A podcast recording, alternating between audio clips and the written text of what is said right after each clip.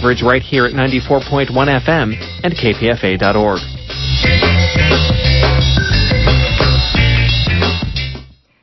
You're listening to KPFA, KPFB in Berkeley, KFCF in Fresno, and online at kpfa.org.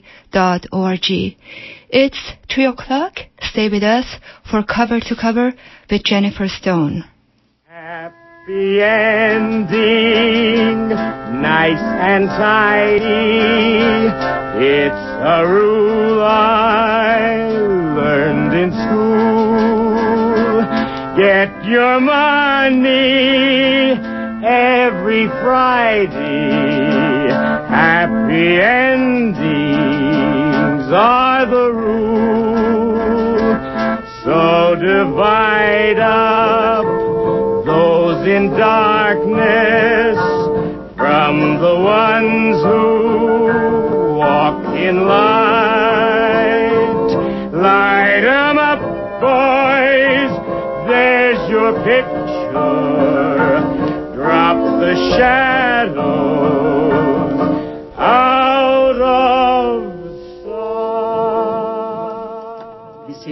Jennifer Stone with Stone's Throw. Today is June the 6th, 2006.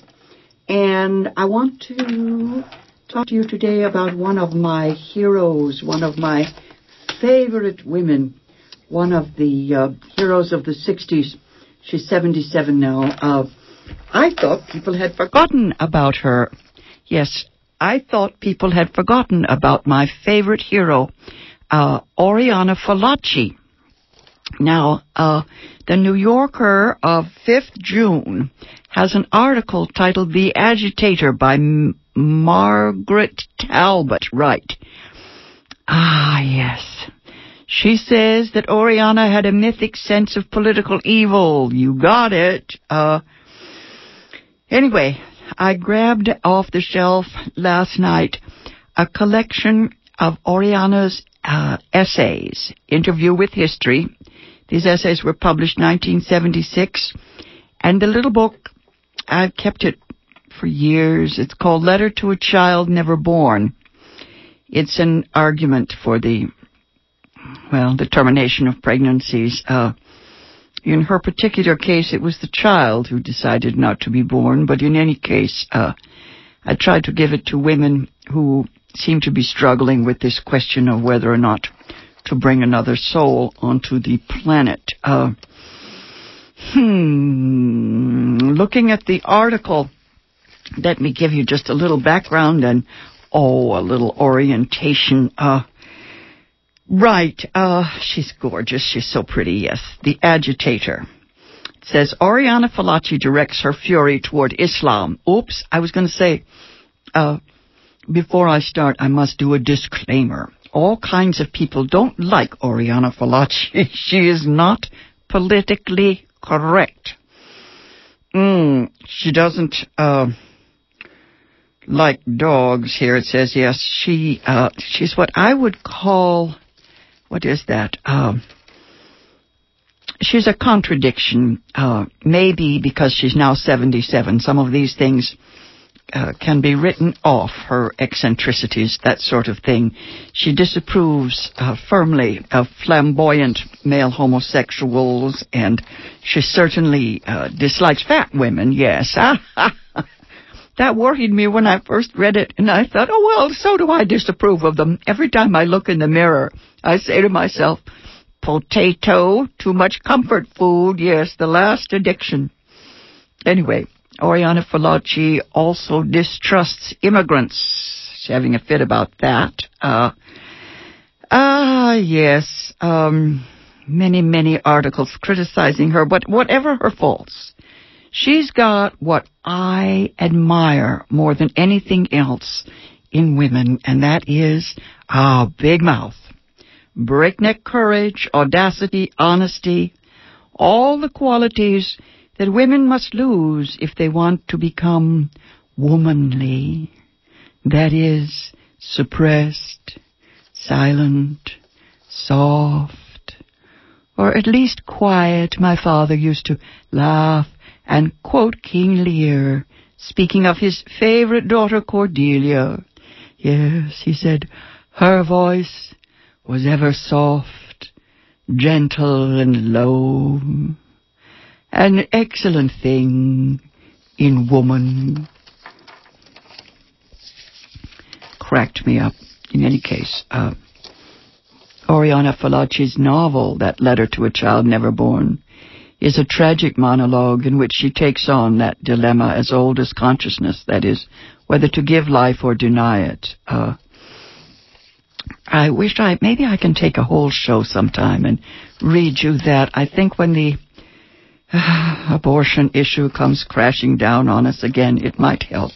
So many women seem to have confusions in their mind about uh, that issue. I just keep saying if you don't believe in abortion, don't have one. The issue is, of course, freedom. Uh, what I'm fascinated with was um, her technique, her interview technique. I wish I had the balls to do this. Yes, Robert Scheer said after interviewing her for Playboy in 1981, he said, For the first time in my life, I found myself feeling sorry for the likes of Khomeini, Gaddafi, the Shah of Iran, and Kissinger, all of whom had been the objects of her wrath. Yes. Uh, she said she interviewed them with a thousand feelings of rage. Uh, she never left her subjects unskinned. Her manner of interviewing was unsettling. She approached the encounter with studied aggressiveness. She made frequent nods to European existentialism, disarming her subjects with bald questions about death, God, and pity. Now, it didn't hurt that she was petite, beautiful, straight, smooth hair that she wore parted in the middle or in pigtails, melancholy blue-gray eyes set off by eyeliner, a cigarette-cured voice, and an adorable Italian accent. Yes, she was born in Florence in 1928. During the Vietnam War, she was sometimes photographed in fatigues and a helmet. Her rucksack bore handwritten instructions to return her body to the Italian ambassador if KIA, that is, killed in action. In these images, she looked as slight and vulnerable as a child. When she was shot in 1968 while reporting on the student demonstrations in Mexico City, uh, and then confined by the police with the wounded and the dying on one floor of an apartment building, the first impulse of all the students around her was to protect her. Her essential toughness never stopped taking people, especially men, by surprise. Now let's see. Her journalism, Italian magazine, uh, Europe, right. Uh, that's it. The writer Vivian Gornick put, put it, yeah, that's it. The mythic sense of political evil. That's what I put at the top of this article. I guess I have always had that mythic sense of political evil. I like to look at the dramatists uh, to find it represented there, you know, Shakespeare, the Greeks. Anyway, uh, has an almost adolescent aversion to power. Now that certainly su- suited the temperament of the 1960s. Uh, this collection of interviews that I have here has a preface 1976 that book came out. Uh, Q&A preface.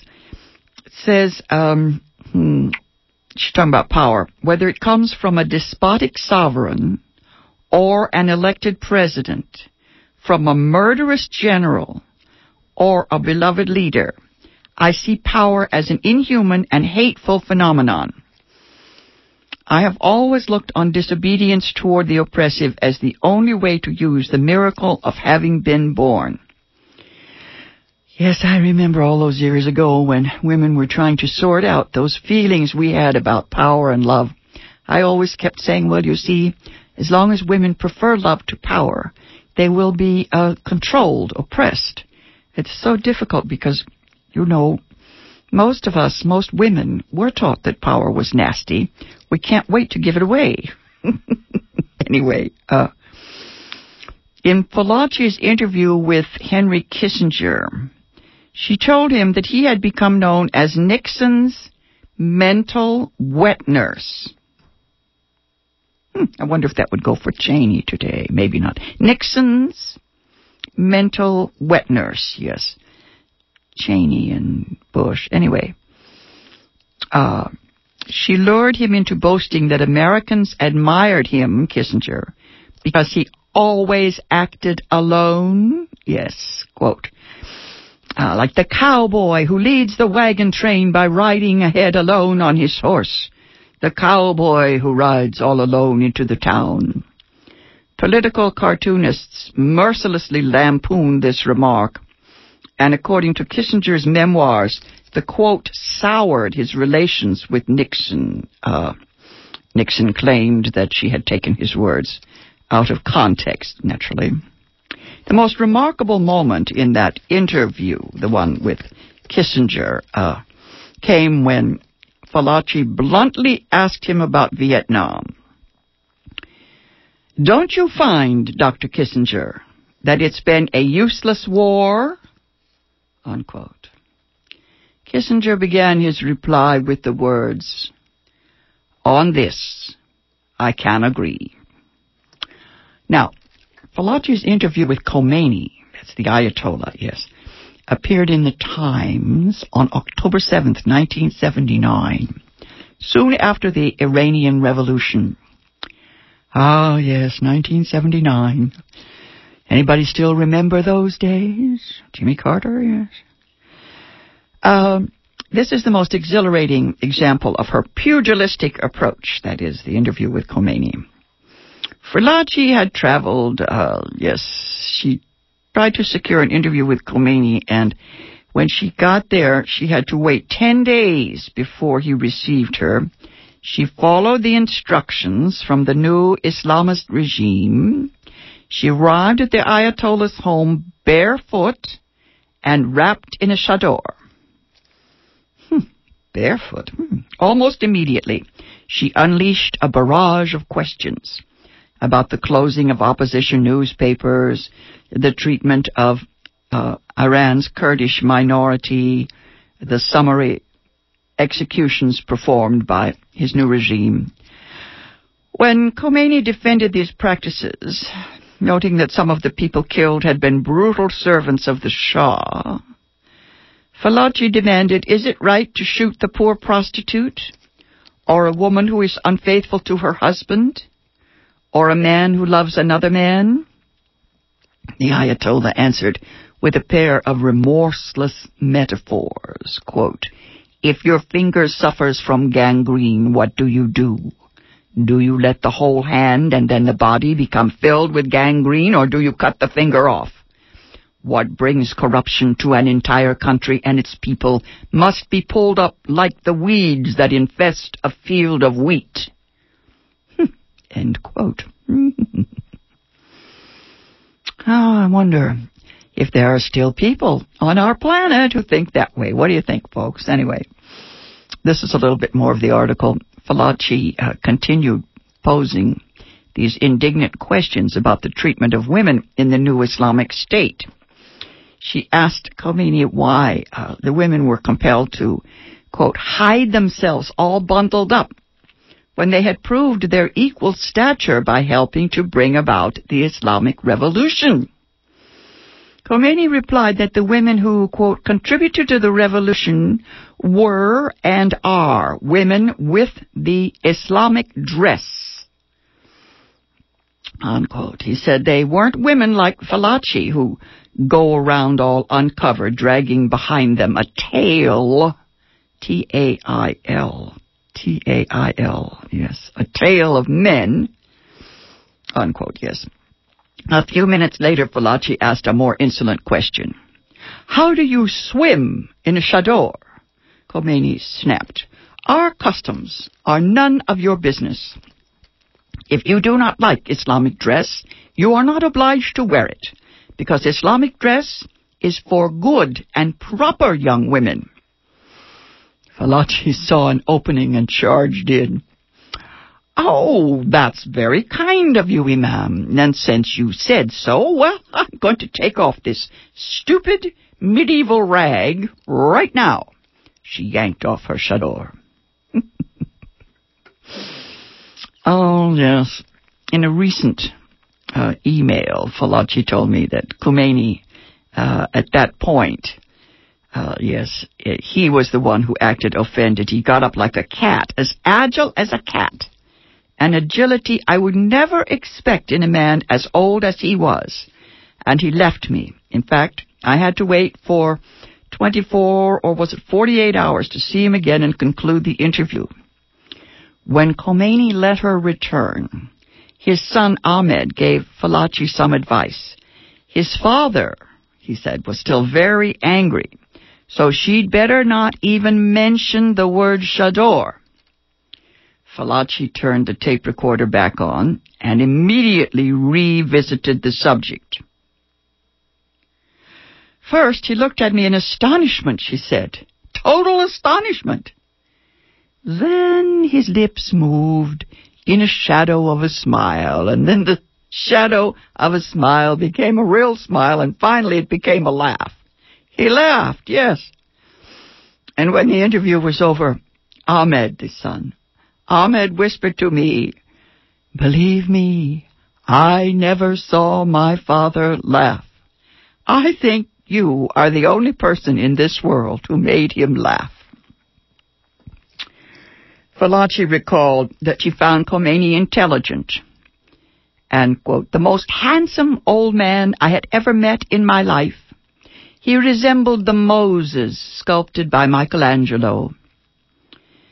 Uh, she said that Khomeini was not a puppet, not like Arafat or Gaddafi or the many other dictators I met in the Islamic world. He was a sort of pope, a sort of king, a real leader. But it did not take long to realize that in spite of his quiet appearance, he represented the Robespierre or the Lenin of something which would go very far and which would poison the world. People loved him too much. They saw in him another prophet. Worse, a god. Yes, that is Fallaci's judgment that uh, Khomeini's, well, the Islamic revolution there poisoned the world. Um, she sees it as like the fascism of the 40s. Um, upon leaving Khomeini's house after her first interview, Fallaci was besieged by Iranians who wanted to touch her because she'd been in the Ayatollah's presence. She recalled, the sleeves of my shirt were all torn off, my slacks too, she recalled. Yes, my arms were full of bruises, my hands too. Do believe me, everything started with Khomeini. Without Khomeini, we would not be where we are today. What a pity that when pregnant with him, his mother did not choose to have an abortion. Yes, Fallaci is full of rage, is she not? Um, this is so interesting. She says that the Western world today is in danger of being engulfed by radical Islam. Since uh, September 11th, 2001, she has written three short, angry books advancing this argument. Uh, two of them, The Rage and the Pride and The Force of Reason, these have been translated into idiosyncratic English by Fallaci herself. She has had difficult relationships with translators in the past. The third book, The Apocalypse, was recently published in Europe in a volume that also includes a lengthy self-interview. She writes that Muslim immigration is turning Europe into a colony of Islam, an abject place that she calls Eurabia. Wow, that's an interesting word. I got to put that in my little book. Eurabia. That, oh, that recalls Orwell. You remember Orwell's 1984 when he describes, let's see, Eurasia and Oceania, all these new um, combos, uh, whole chunks of the world that have sort of uh, combined and you know, shuffled around. She says it will end up with uh, minarets in place of the bell towers, with the burqa in place of the miniskirt, and so on and so on. Uh, she says that Islam has always had designs on Europe. She invoked the siege of Constantinople in the 7th century and the brutal incursions of the Ottoman Empire in the 14th and 15th century. Footnote here, I remember reading, yes, uh, again and again, W.B. Yeats, The Long Poem of Vision. Every millennium, every thousand years, we switch from east to west and back again. Who knows? Who knows? Ah. In any case, as Fallaci sees it, the art of invading and conquering and subjugating is the only art at which the sons of Allah have always excelled. Italy, unlike America, has never been a melting pot or a mosaic of uh, diversities glued together by a citizenship. Because our cultural identity has been well defined for thousands of years, we cannot bear a migratory wave of people who have nothing to do with us, who, on the contrary, aim to absor- absorb us. And she goes on to say some really very unkind things about the immigrants who are coming into Italy. According to Fallaci, Europeans, particularly those on the political left, uh, subject people, yes, who criticize Muslim customs uh, to a double standards, yes. If you speak your mind, she says, well, now I see here she's got it all confused. Uh, if you speak your mind, she says, on the Vatican, on the Catholic Church, on the Pope, on the Virgin Mary or Jesus or the saints, nobody touches your right of thought and expression. But if you do the same with Islam, the Quran, the Prophet Muhammad, some son of Allah, you are called a xenophobic blasphemer who has committed an act of racial discrimination. If you kick the ass of a Chinese or an Eskimo or a Norwegian who has hissed at you an obscenity, nothing happens. Uh, on the contrary, you get a well done, good for you. But if under the same circumstances you kick the ass of an Algerian or a Moroccan or a Nigerian or a Sudanese, you get lynched. It's amazing to me that Fallaci is still safe. Uh, I think she's living, yes, she's living mostly, she lives in New York, she lives in Florence. Anyway, the rhetoric uh, of Fallaci's trilogy is intentionally, intentionally intemperate and frequently offensive. In her first volume, she writes that Muslims breed like rats. In the second, she writes that this statement was a little brutal. okay. She's 77. Does that mean we forgive her? Uh, her political views are often expressed in the language of disgust. She complains, yes. Oh dear. Actually, I think you'll have to read this for yourself. I, I hesitate to read it on the, the radio because, uh, yes, uh, she even says things. Well, never mind, never mind. The Sistine Chapel, yes, profaning the Sistine Chapel. Well, they haven't done that that I know of. Anyway, uh, the woman has had cancer for more than a decade. She's at a strange place in her life. Much of the Italian intelligentsia now shun her. The German press have been highly critical. They called her an ignorantissima. an exhibitionist posing as the Joan of Arc of the West. A fashionable gallery in Milan recently showed a large portrait of her.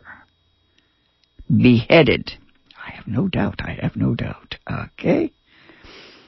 There was a reply to one of those books, The Rage and the Pride, yes, by Umberto Eco, which did not um, mention her by name, but denounced her cultural chauvinism and called for tolerance.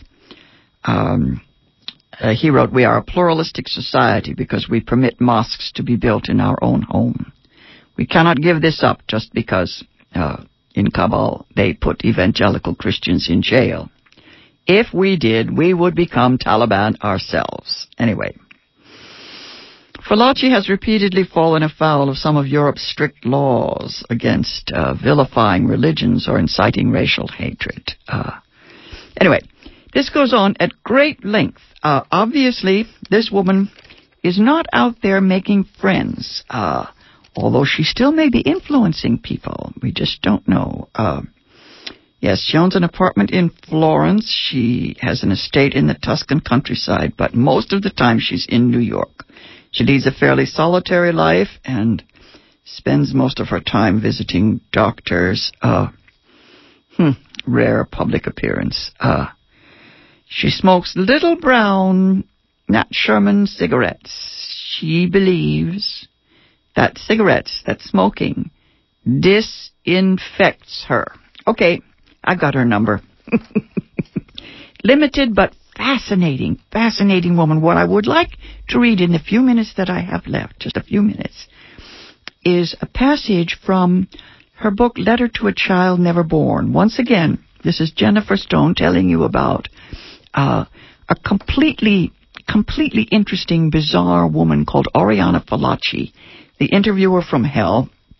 She's this fabulous, chic little Italian uh, coming to the end of her life now, and uh, the collection of essays is called Interview with History.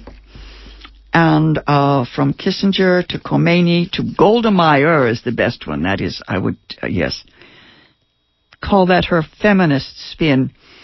I'm going to take her as a feminist, maybe not as an internationalist or. Uh, she dedicates the essays to my mother, Tosca Fallaci, and to all those who do not like power.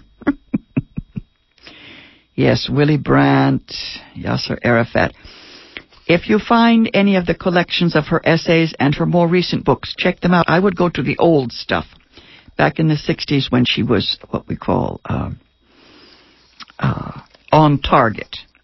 Nowadays, she's kind of off, off. She's not getting to the heart of things. Uh, let me read you this little passage from her book called Letter to a Child Never Born which I remember came to me as a great shock when I was young. Uh, she questions the realities of love. She says one day, yes, she was in a bad mood and she's pregnant, and uh, so she calls the father of this child, and uh, he mentions money. What money? I asked. The money to get rid of it, of course. Yes, he actually said, get rid of it, as though you were a parcel. She's talking to the baby in her womb. Okay, uh, he ended by saying that we could each pay half the expense. After all, we are both guilty. I suddenly felt nauseated. I was ashamed for him, and I hung up thinking that once I had loved him. Loved him, she goes on talking to her child. One day you and I will have to have a little talk about this business called love. I still don't understand what it's all about. My guess is that it's just a gigantic hoax invented to keep people quiet and diverted. Everyone talks about love. The priests, the advertising posters, the literati, the politicians, those of them who do make love. Speaking of love and offering it as a panacea for every tragedy, they wound and betray and kill us both body and soul. And then she goes on to admit that while she may have desired the child's father, the more she thinks about it, she's afraid she never loved him. Check out this book. Uh, this is a fascinating woman. Uh, I would like to see films made about her. Her name is Oriana Fallaci. Read her early works first.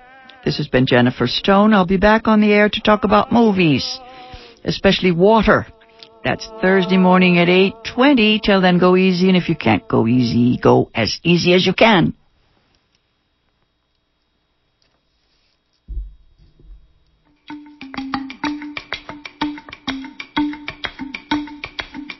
Hi, I'm Maria Marquez here to tell you about two afternoons of live jazz presented by Berkeley's Jazz School at the Live Oak Park Fair June 10th and 11th. This event also features 125 artists and artisans, fabulous food, and a free shuttle from North Berkeley BART to take the strain off parking. I'll be performing at 3.30 on Saturday and would love to have you there with me. The hours of the